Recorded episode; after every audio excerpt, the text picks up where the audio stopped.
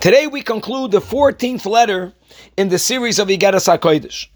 Before we bring down the concepts that we spoke out yesterday, applying it to inspire us with the giving of tzedakah, and as we mentioned, specifically giving tzedakah to causes in Eretz Yisrael, the Alter Rebbe now is going to reveal certain nuances that we find in this pasuk of Tamid Eine Hashem that forever is the eyes of Hashem in the land of Israel, etc. So, firstly, the Alter Rebbe says that why does the pasuk write the eyes of Hashem?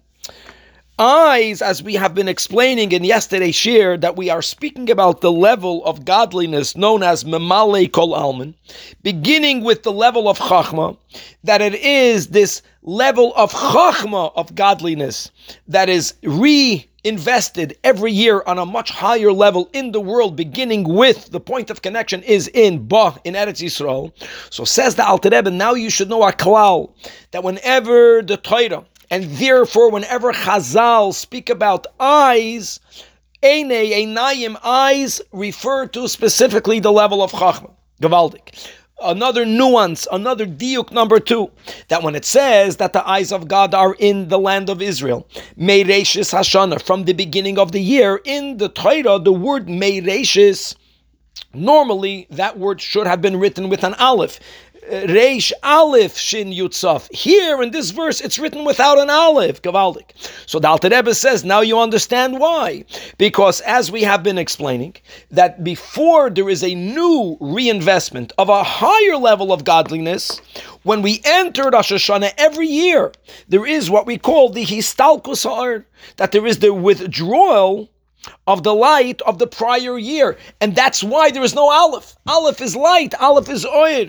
And in the beginning of the year, Mamish in the beginning, there is a withdrawal. There's actually, there is a lack of light. It's only when the Yidden blow the shofar through our avodah of Tkiyah shofar do we draw down, as we mentioned, a higher level of Chachma that goes first into Eretz Yisrael and from there to the rest of the world and that's the pshat nishon. Every year it goes for one year. So now let's come back to the point, to the to the to the goal of this letter.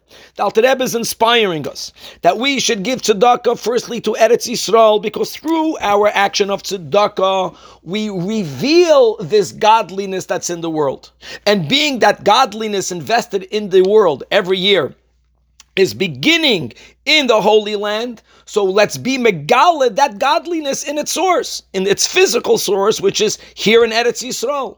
So when tzedakah is given towards Eretz Yisrael, it reveals this level of godliness that comes through Eretz Yisrael.